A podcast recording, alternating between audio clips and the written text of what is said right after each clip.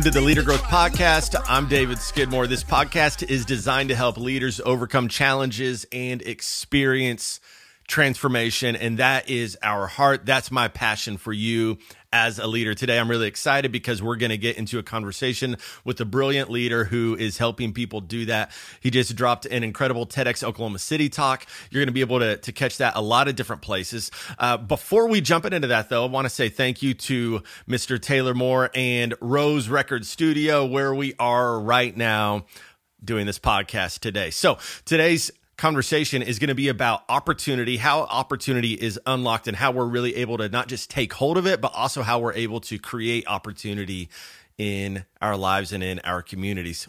With no more further ado on that topic, I want to introduce today's speaker, today's interview, who is Taylor Doe. As I just said, Taylor Doe stepped off of the TEDx Oklahoma City stage just a couple days ago. We are uh, recording this on Monday, right after the weekend. Taylor, welcome to the Leader Growth Podcast. Man, thank you for having me. This is Yeah. exciting. Well, thanks for being here. And uh, you know, I, I got to ask, fresh shoes. I love what, what's going on there. Yeah, they look like uh, Got to. celebratory shoes because you said that they were the first time you've you've worn them. Maybe you didn't buy them brand new because you know you just gave a, a talk of a lifetime. But shoes look good. You look good. Thank you. How are you feeling? Man, I feel amazing. I'm still kind of on the high from Yes. getting off stage of speaking. Uh, but I had a great weekend, man. I've been watching what I eat. I've been eating grilled nuggets at Chick Fil A, and I finally Wow. switched back to the regular. Welcome back. uh, this weekend. I went have not been watching what I I went eat. to Canes. Yeah. I- like this was celebratory weekend Yeah. for me, where I'm like, Yeah. I'm back. Like I'm back. I'm So- back. Okay, so first one. Where where did you go first? So, uh, Whataburger for sure. So Yes. that night after Ted like tore down, did all that, was kind of went out to. Man, I went out to eat with my family, so that was my 1st meal. Uh, Mm-hmm. Whataburger first. We didn't go to Whataburger. We went to a little bit nicer of a restaurant. so we went to Firebirds. Yeah. celebrated there. They have a cream brulee cheesecake. That Love is- it. That is amazing. And then that night Mm. at about midnight, one one a.m. Okay. had to go to Whataburger. Hadn't been there in weeks in preparation for the talk Yes, uh, and it was amazing. I went to Whataburger this weekend as well. It's it's a spot to be. I at. realized, man, I have missed this. Only thing is, I didn't take a few months off from it. I did take some time away. yeah. So. y you you and I spent some time working together uh, d- during the TEDx process, but you know, most of our conversations before this have consisted around the branding of Whataburger, Chick Fil A, even Taco Bell. Yep. Uh, shout out Canes. Anybody else that that we should include in that? uh, no, I mean those are my f- Fab Four. I mean Braum's is in there as my Fab Five, but Fab their Five. branding Yeah. Is always you know. Well, it's kind of like you know the Michigan Wolverines. Like they were technically Fab Five, but really we remember four. Right. Yeah. Yeah. So, that's what I'll go with. Yeah. Okay. Uh, all right. So I, I, I want to talk today around this idea of and then. It's a fascinating concept. You didn't hear it anywhere. No. You just noticed it. Yes. When you first got into this process, what you talk about it in in uh, your your TEDx talk, was it in the back of a limo when all of this really started happening? Yeah. Yes and no. So Okay. I've been I've been working and living and hanging out and being on the east side. Yeah. Uh, for many years. Yeah. And so I think a, a culmination came uh, and kind of came into the back of that limousine Yes. that night for an event that we did called Fast Food Valentine's. Fast food Valentine's, where we would uh, rent tuxedos, Yeah. Mm-hmm. rent a limousine, and some mentees and I would go around the city and pass out cards and chocolates and roses to Yes. Mm-hmm. ladies who were working at fast food restaurants on Valentine's Day. it's so kind. So, oh, it's a blast. Yeah. It, it's we have so much fun with Who it. do you think has more fun? The ladies working at, you know, Whataburger or anywhere Yeah. else, or you and the guys Uh, with you? It's it's both. I Yeah. mean, we're we're met with like laughter, hugs, tears. Yeah. trying to give us free food, like which which they want, right? It's Yeah. like oh, we'll take free nuggets from Wendy's and Frosties. Like, Here's your flowers. We'll take nuggets. so they're like some transactional stuff. No, but it's it's awesome. I mean, they're just super kind young men Yeah. Mm-hmm. who had known what I've been doing. So I started that in college, and then Yeah. uh, started working on the east side after college. And they just knew what I did. and was like, we want to do this. Yeah. Mm-hmm. And so I kind of turned the key, the keys to the limo over to them, and they just ran with it. So um, they've been on the front page of the Oklahoman in Wow. the news on every news channel. Uh, so they they have a blast. Man, it's an incredible thing to to even think about that. What what actually led to doing fast foods on Valentine's Day? Uh, it started in college with a buddy and I, and uh we were just all of our buddies were out with their girlfriends, and it was just kind of like, man, I, I'd I'd started a campus organization at OU, Yeah. uh, designed to just serve the community in unique Yeah. ways. So we did some other unique service opportunities, and we just kind of came up with this idea randomly. Went to Homeland, bought Yeah. it, bought them out of all their Valentine stuff, and. Like I said, I've just had a theme of fast food in my life Yes. for a, a very long time. Time to show love to, So- to some people who have you know made it possible for us to enjoy those. like I just night knew food. fast food workers uh, at I this was kind of my low point of fast food, but I started Mm-hmm. getting the employee discount at Whataburger when I didn't even work there. I just go so much, so I was like, come in and Bro, I get this. I've gotten this. like that's that's the status, right? yeah. So- when they know you by you know first name, Yeah. might know your middle initial. Yeah. Your last four digits of your social, like You're almost stuff like that. family, yeah. So I started getting discounts there. So just I started meeting people, and we wanted to care for people, Mm-hmm. and so that kind of was just a creative way to do it. Yeah. The reason I, I I think that that's important is even back then you were looking at opportunity. Like how could we create an opportunity? You know, as as you talk about in in your TEDx talk, you have this this question that hits you on that night because while you know while you guys are dancing and doing fast food and you even mentioned bunny, uh, bunny ears in, in your talk, go watch it. You got to go watch this talk. it's incredible. Make sure that as soon as it drops, you watch it, you share it with somebody so that you can be there and then moment. See what I did there? I see. Okay, so for you, like what was happening there on that night though, and and the questions that that made you reflect on this idea that ended up becoming and then. Yeah. So if you work with young people a lot, which I was doing and still Yeah. do, is this question of like the future and like what's possible. Mm-hmm. Yeah. And dreaming and like what do I want to do? Everything's going future. Everything's going Yes. future, right? And so you're thinking about that. And so in the back of that limousine that night, one of the one of the guys that I mentor, who's like my nephew now, his name's Demarion. Mm-hmm. Yeah. He looked at me and we are kind of talking about like when so we're wearing tuxedos and you're like, you just talk about business, you talk Yeah. about making money, you talk about all these things when you're just dressed up, Yeah. right? Like we're doing fake business deals in the back of the limo. Yeah. And so Demarion looked at me and he asked me this question. He said, TDoe, I want one of the good jobs when I get older. Get Mm. Wow. older. Like, how do I make this type of money where I could dress up Yeah. and like provide for my family? Yes. So he had, he said, how do people get the good jobs? Hmm. And I froze. I didn't. I like didn't have an answer for that right, Right. then. Uh, you know, I knew that the American dream would say, work hard, pull hmm. yourself up by your bootstraps. Like the if the American dream was sitting in the back of the limousine with us that night, that's what it would have said. Mm-hmm. And I just know it's more complicated than that. And so that's really what triggered the journey of me like starting to do actual research, doing interviews, recording interviews, mm-hmm. all of that with people about how they got to where they're at. Yeah, one one of the questions you ask in in your talk is how do people get the good jobs? In fact, this weekend I saw that that question post on social media everywhere. Mm. It resonated with people because it is a question that a lot of people feel is that person got a good job, I didn't get a good job. How did that happen? Mm. Yeah. So what I started seeing was a theme among all these mm-hmm. interviews, and the theme that was right in front and was said in every single interview was hard mm-hmm. work. So that was something that I saw in every single interview was uh, working hard to get this job. But what mm-hmm. I found out and what was more interesting was that there was more to the story. Yeah. And that was a phrase that showed up in every single interview, and that phrase was and then. Hmm. And it's this transition word that we use that actually covers up a lot of the detail about how we get to where we're at.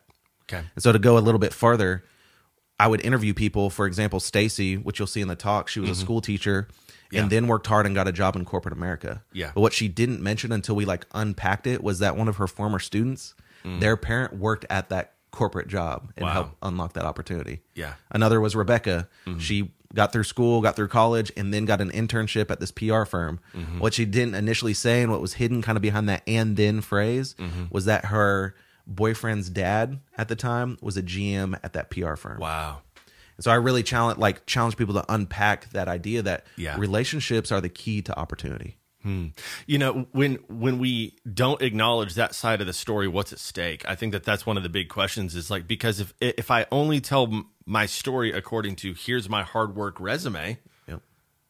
what ends up being at stake collectively? And I think that's what we've seen. that, that's what we've seen for the hmm. last however many hundreds of years is we, we talk about one part of the formula to hmm. success in america and that's hard work and grit which is an important It- aspect of it, right? you, you you have to have hard work to be successful so anytime i'm having this conversation that's kind of a disclaimer of saying i'm not coming after Yeah. you not working hard i'm not coming after your creativity i'm not coming after any of that Yeah. i just want to talk about the one component that we we continue to leave out in these conversations Mm-hmm. Yeah. and so i think what's at stake is that we continue to tell a narrative that is not full and complete Yes. and so when we're talking with people who have historically been left out mm-hmm. or um, who are born in certain situations, like just work hard, like follow these Yeah.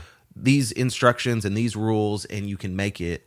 And that's not f- fully truthful, mm-hmm. and not what came out in the data as I was interviewing people who had the good jobs, who were Yeah. who were making good money, who had benefits, all of that. And so that's where I invited people to just tell their hmm. tell their and then moments and be very vulnerable in that. When people did start telling their and then moments, were you surprised? I was I was not surprised in a Mm-hmm. sense that I grew up in that environment, so it's normal. So for Mm. a lot of people, it's just normal that you have an uncle who knows someone, or like I live next to this person who does Mm-hmm. Yeah, this. Like, yeah. Mm-hmm. that's a normal way of life for a lot of people. That's the the bubble or the environment ecosystem that people are born into or or are Mm-hmm. Yeah. in. So that is a very that's not groundbreaking to me. Mm-hmm. Um, but for people who are outside of that, that's not always normal. Were they surprised? They people people know something's going on. Yeah. so It's like what's going on behind the curtain? Yeah. What does the Wizard of Oz have access to that I don't? yeah, and so what I think it actually does another layer that I didn't Mm-hmm. get to in the talk was it provides dignity across the board. Mm. Because what actually I found in this research is that there's a lot of shame behind this. Wow. And a few of the the clips that I have from the recording is Mm-hmm. people saying, "I feel shameful of how I got here, so I didn't tell anyone." Yeah. Like how I got here that I knew so and so or I was friends with Yeah. the VP or my you know my cousin knew this person. There was a lot of shame that came with that Hmm. that caused people not to want to share that information. If we think about that from, you know, jobs and work collectively, Yeah. how does that impact um, let's say a group of people a community don't have access to relationships that unlock opportunity for them Yeah. how does that collectively impact um, an entire community So I'm interested in this. I'm I'm not an economist. uh, Mm-hmm. Yeah. I'm not a social scientist. I wish Yeah. that might be later in life. Right now, like- it's not. yeah. Uh, I'm just an entrepreneur. Uh, Mm-hmm. I own a business, but I'm interested in this because I have young people who I've been very invested in and their Mm-hmm. Yeah. families, and so I see I've seen the the outcomes of what happens when you don't have access to opportunity, Yeah. uh, access to making money for your family. So just how ruthless Mm-hmm. poverty and unforgiving poverty is, and then looking and kind of reverse engineering of like, Yeah. how did you get here? How did these people get to where they're at? And Yeah. that was really kind of the heart behind the research is to kind of break down this really Mm-hmm. complex topic of social mobility and it kind of always boils up on opportunity in America, the land Mm-hmm. Yeah. of opportunity, all of this. Yeah. So I wanted to make it bite-sized, understandable for people to to really take that away. you talk about a story of going and visiting with, with your grandpa Yeah. your hero My superhero. yeah amazing man Yes. and you also talk about a very important character and coming to the uh, and then uh, idea this and then I, I would even call it the the and then paradigm Mm. yeah So I I got to interview my grandpa, and this that's kind of a good transition because I really wanted to look back in history, in time, even with my story, to see how uh, this, if there was any effects today. And so I interviewed my grandpa before he passed away, and he lived in Illinois. And so I drove up there, sat with him, and he told me a story. The story I've heard a hundred times before, right? And so he said, "Tay, uh, we grew up poor in Fort Wayne, Indiana. In middle school, I started a paper route and then worked at a grocery store and then got a good job at the gas pump factory where they made gas pumps. They paid me enough to uh, go to college and I didn't have to work during school, so I could just focus on my studies, Wh- which all, all of that is true which is true. That's the story that I Yeah. heard, and and it, and that's that's what happened. So Yeah. I went up there to kind of dive into the details. Mm-hmm. So I said, Grandpa, well, how'd you get your first bike to start your paper route? Hmm. He said, Well, now that I think about it, my uncle gave me my first bike. wow And so he would say, Well, then I started another paper route and I got this red Schwinn bike. And he would oh always the red Schwinn he'd always talk about that bike, Yeah. right? So it's like, okay, Grandpa, well, how'd you get a job at the grocery store? He said, "Oh, that was nothing. You know, it was a, a neighborhood grocery store. The owner knew us neighborhood kids. We just put coupons on doors. Didn't get mm. paid that much. Okay, that's an that's another conversation. All right. Well, what about the good job? I want to know about the good job. Yeah. He said, well, my next door neighbor was the hiring manager, and we didn't have enough. We didn't have enough money for me to have a car, so he'd take me to and from work. Wow. So he had this opportunity. So I got a job and transportation. and through- transportation. Yes. Yep. Uh, I got this job. I have this transportation, and so I did some some additional research, some googling, and found the 1940 census, and I found the name of my grandpa's next door neighbor, Wow. and his name is Ray Simmons. Ray Simmons. I'd never heard this man's name in my entire life. From hearing my story, my Yeah. grandpa's story, hundreds of times. A man who unlocked this opportunity for my grandpa. He he Hmm. was an and then moment for my grandpa, and I never heard his name before. Wow. And I don't think my grandpa intentionally was like, I, I can't say this dude's name. Like Yeah. it's just it's the way that we tell our stories in America that we leave out these crucial details. Mm-hmm. And so if we were to look from the outside, it'd say, man, this guy worked hard. Yeah. Uh, he grew up poor. You know, now he ended up being a college professor and a pastor and. Yeah. you know all these things. But there there were these points along the way that Mm-hmm. unlocked one knowledge, resources, and then unlocked opportunity. And that that is what I call and then and then moments. And then moments unlock opportunity for us. Yes. You talk about locked opportunities. What's a locked opportunity? So as I was doing more research on my grandpa, Mm-hmm. I found out that because of exclusionary housing practices back in the day, known as redlining, which you can you can Google. Mm-hmm. We No- had here in, in, in Oklahoma in, City. in OKC, in, a, in a lot of major metropolitan areas, Yeah. essentially says that black people can only live in this area. We're gonna not give as good mortgages to Yeah. black and brown folks, all that stuff. That was happening in Fort Wayne, where my grandfather lived. Yes. So no black and brown folks could live in my grandpa's neighborhood. So now we're talking about Mm. opportunity. So I was thinking back to Demarion in that limo. I was thinking about his great grandfather. I was like, if he happened to live in Fort Wayne, Indiana at the time, Yeah. no matter how hard he worked, he couldn't live next to Ray Simmons to unlock that opportunity. It was locked for him It because was- simply he didn't have access to even be able to live close to Ray Simmons. Yes. To build trust, to to all the things that play into unlocking opportunity was not available. Yeah. And so that's where that's kind of where the historic part comes in and kind of Mm-hmm. circle back to one of your previous questions was like there's communities that have been left out or locked out of Yeah. Mm-hmm. opportunity for generations and very intentionally in intentional ways Mm-hmm. Yeah. and then in some non-intentional ways but that was that really hit me was th- there's opportunities that are locked for certain people based on relationship. And Mm-hmm. so the next question that came up was what happens if you don't have access to those types of relationships? Like Yeah. what what what, What happens? happens?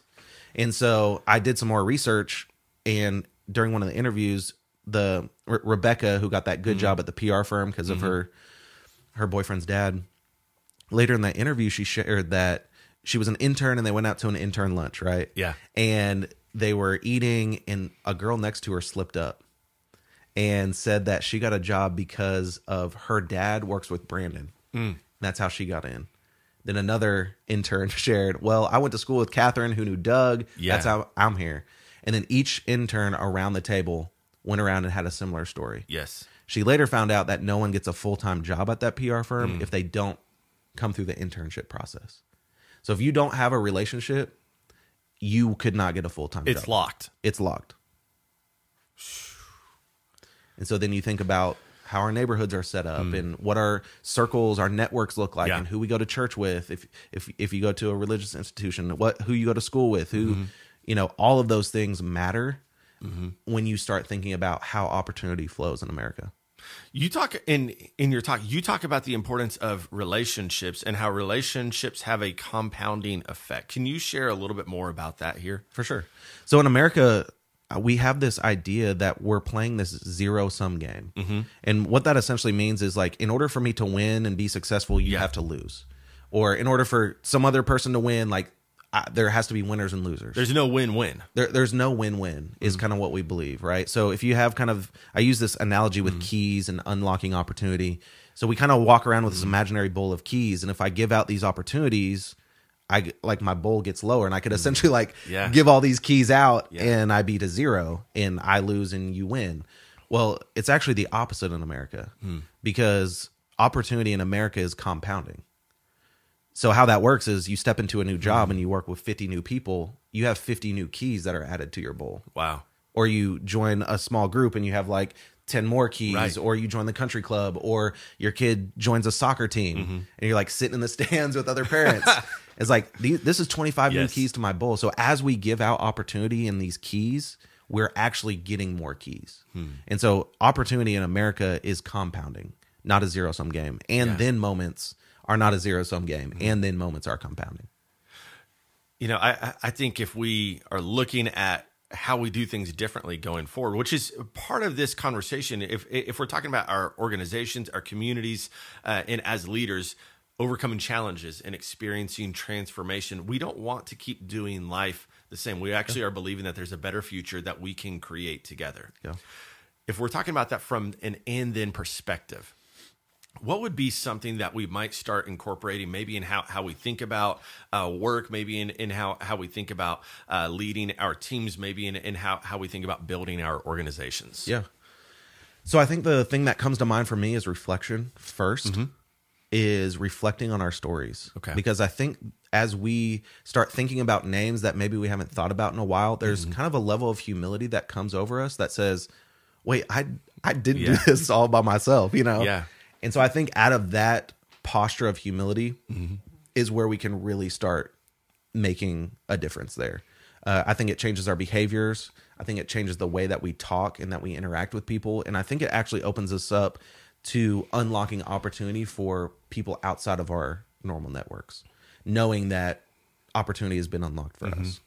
So I think that's the first step. And and I don't want to downplay this because I think narrative is so important yeah and and you know this as a mm-hmm. marketer as a business owner as Yep. a as a leader like the the stories that we craft actually impact the way that we walk out life right that's Yes. that's essentially what marketing is is i'm going to tell you this story mm-hmm. in hopes that i can get you to do this right Yes. i i'm going to tell you that Whataburger French fries are the best French fries in the world. So And you come to my drive-through, they're even healthy and they're even healthy. We- it's always healthy Right, looking people fat, right. you know on the on the pictures Yes. and you know yeah And so that that's essentially what I'm asking is to mm-hmm. say, let's tell our full story to tell the more mm-hmm. truthful narrative of how Wow. people get opportunity, because I think that can in turn change our actions in how we unlock opportunity for people.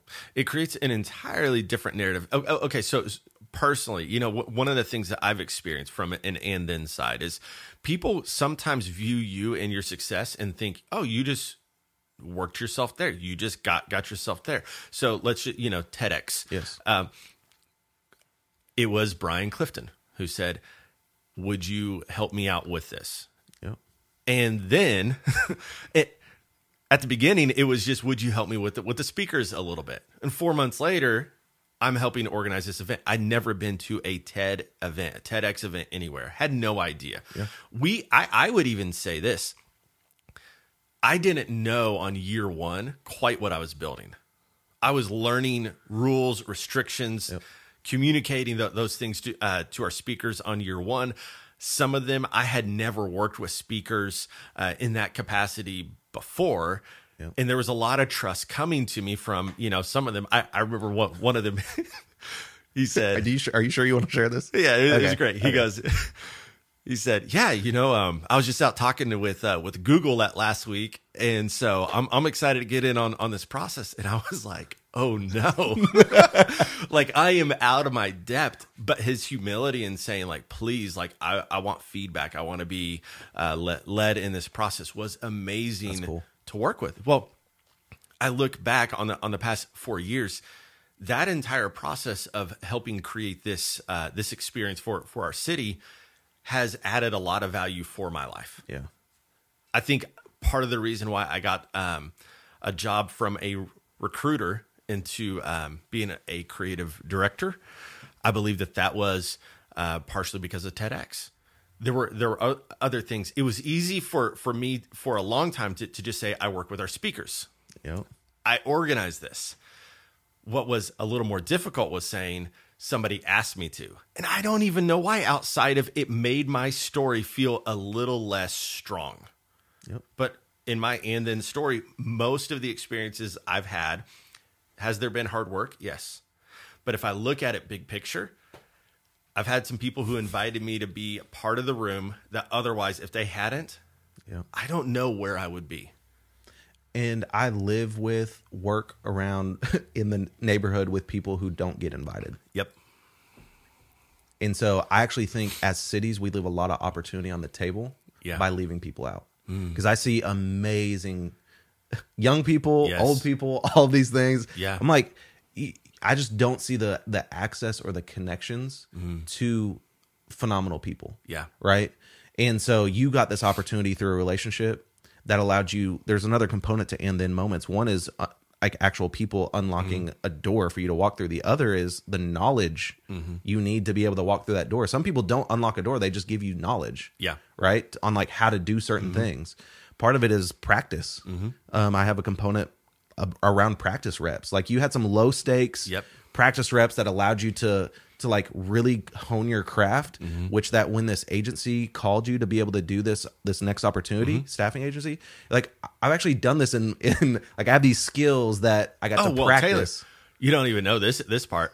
I closed my business down, but I had a mentor because I had gone through Salt Night leadership training, and that's when I was able to to say, "Hey, I'm looking for a job," and he just happened to own a recruiting company, and then and then i i one i want to thank you for sharing that yeah, because there's a level of vulnerability that comes with this, right? And Mm-hmm. you kind of set on it, and and it it showed up in every single interview I did, man. Like Yeah. this sh- this kind of shame that comes over of like, man, I didn't. It downplays my you know my high Yeah. moments. Yeah. Also, when you share, it leads people to share. That's Mm-hmm. what happened at that intern lunch with Rebecca. That story I told is like one person shared is like, oh, I'm not the only one Yeah. then I can share and and so vulnerability fosters vulnerability when Mm. we tell our stories. yes, And so I dream of a city like Oklahoma City where Mm-hmm. instead of you sharing all of your accolades, you share the names of people who unlocked opportunity Wow. for you. So, so some kind of like an and then resume. Like I don't I don't really care what you do.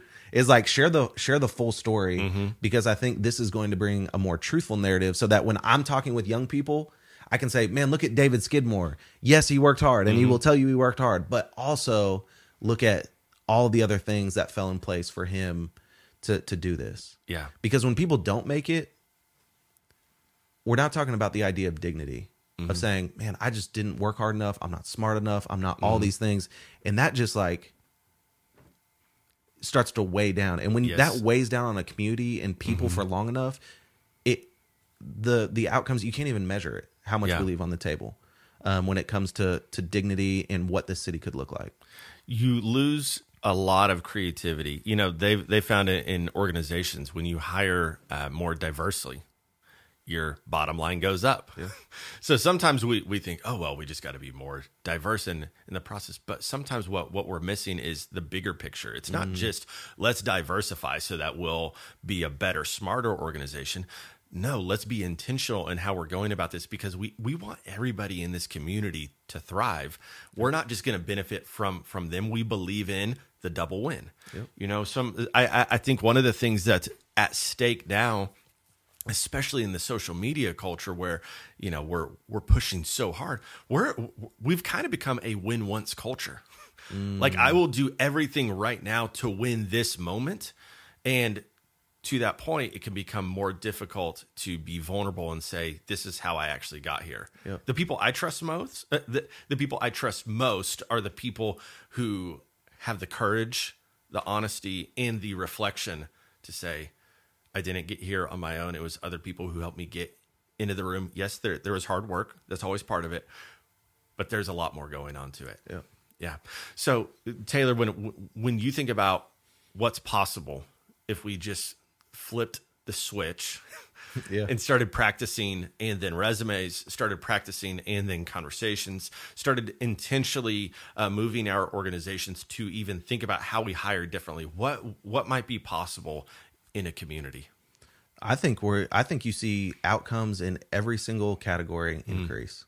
Yeah. from health disparities to access to food to education to the arts to to Yeah. actual business uh, to to our religious institutions all that you're going to see uh, positive positive gains in every single category that way if we start to do that At the end of your talk, you uh, held up a key, or you you ended up giving us a key. Yeah. Uh, can you tell us a, a little bit about that? Yeah. So I, after the talk, I got to share a little bit about the the key that I brought and I made for everyone in the audience. Yes. So not me. I'm not. I don't personally make keys. I had them made. He has a side business as a key maker. Tito's What is keys that called? and such. Um, locksmith. Tito the locksmith. Yes. Yeah, I love it. So uh, one side of the key says "and then" moments Mm-hmm. as a reminder to reflect on the like how we got to where we're at, and Mm-hmm. the other side. I don't know if you, you've you've rented an apartment before or a house Mm-hmm. Yeah. or something. On, typically on those keys, it says "do not duplicate." Yes.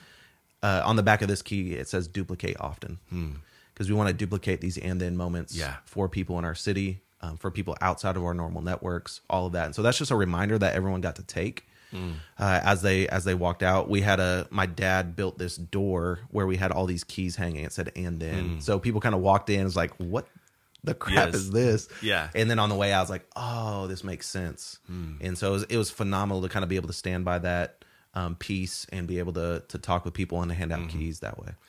And let me tell you, I mean, people were lined up to get their their keys. I saw a lot of people, as as I said, I saw so many people sharing about this talk. Um, I believe that, and, and you even texted me today. There's already somebody who's uh, beginning to to to practice out what what they ta- uh, what what you talked about.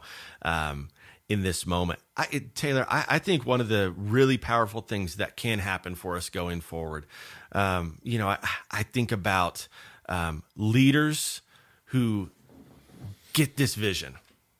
And I think about organizations and people who start seeing a different kind of world. And it's incredibly compelling because your opportunity doesn't diminish mine. And I don't have to live afraid. Instead, I can actually think through how can I begin to duplicate uh, my opportunities for other people. If you haven't yet, I'd encourage you to read uh, The Go Giver. So many of us focus on being a go getter. Uh, the Go Giver will give you as as well a fantastic mindset on how you can create more value for others and how uh, more people are going to engage with you in, in the process because you're ultimately duplicating your keys. I I love that book. And to wrap up, I mean, I that's a short read. Yeah. Actually I, I didn't even think we did not talk about you. No, we this up. on my computer. Uh, in my folders, I have a folder that says Go Giver, Hmm. and in that folder, uh, I have names of people that I help with their projects, with their you know just random stuff. Uh, and so I have a go. That book profoundly impacted me. It did enough to like. Yeah. I don't know how many years ago I read it. Ten years ago, I don't Mm-hmm. know when it came out, but uh, yeah, enough to like. No, I'm actually gonna try to live this way Yeah. enough that it's like I'm gonna see it every single day in my folders. Yeah. and and be able to to serve in that way. Yeah. Well, man, I, I'm so thankful that you've done the hard work, the diligence to consider, okay, this is the kind of life that I want to create, but also I want to invite others to to do this as well. I've already seen uh, the the impact of your life, uh, how you're touching lives like Demarion, uh, how how you all through simple ways. I mean, you you think about an and then moment, even even showing up on Valentine's Day.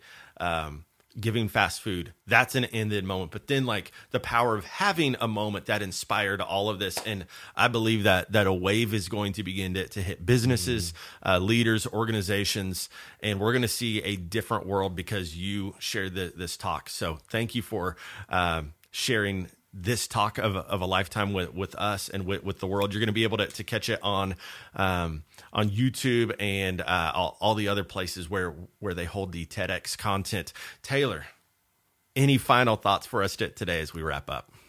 Man, I'll leave you two points. Yeah. One, to we kind of talked about keys. Be generous with your keys. Mm. So think about people who've historically been left out. Think about people Yeah. outside of your network that you can unlock opportunity for for someone else. Yeah. And the second one would be just be generous with your story. Yeah. Uh, so the next time you are out to dinner and you're talking about something suc about your success or a business deal that happened, like Mm-hmm. Yeah. just just take the extra 30 seconds and share some of those details Mm. um, and watch and invite other people at the table to share some of those moments. And I think you guys will find that incredible things will spur from your vulnerability in that moment to just take that next little step to share those details. Man, I love that. Well, thank you for sharing this uh, with with me once again, sharing it with um, with the TEDx Oklahoma City uh, audience, and ultimately sharing this message with the world. Uh, I'm grateful for it. I'm grateful for it for you, and uh, you and I are going to go have some Whataburger soon to Let's- celebrate. Let's do it. All right. Thank you. Hey, thanks again for joining us today. Next week, I'll be back here on the Leader Growth Podcast. I have a fantastic guest. Most of you know who he is. His name is Les Thomas Sr. He just gave a TEDx Oklahoma City talk as well. And Les just released as of next week, excuse me, he did it at the TEDx talk. So he released an early version of his book there at a book signing, but you're going to be able to get his book next week. Look forward to, to seeing you back here then. Until then, love hard, live full, and lead strong. This is the anthem, our declaration. We are locked in, all in and full out. We are the roar. You think you can run with us? Let's go. I got lion in my blood. You were just a cub. I roll with the king. I am guaranteed to dub. What it is, what it was. I am dope, showing love. From the dirt, get a glove. This flow is for the scrubs. You can't beat me. So go take a seat and do it discreetly. I pray and then I slay these beats. Make it look easy. I'm a lion, and you just lying. I'll leave you lying, but I kinda gotta give you some credit. I see you trying, and I see you trying.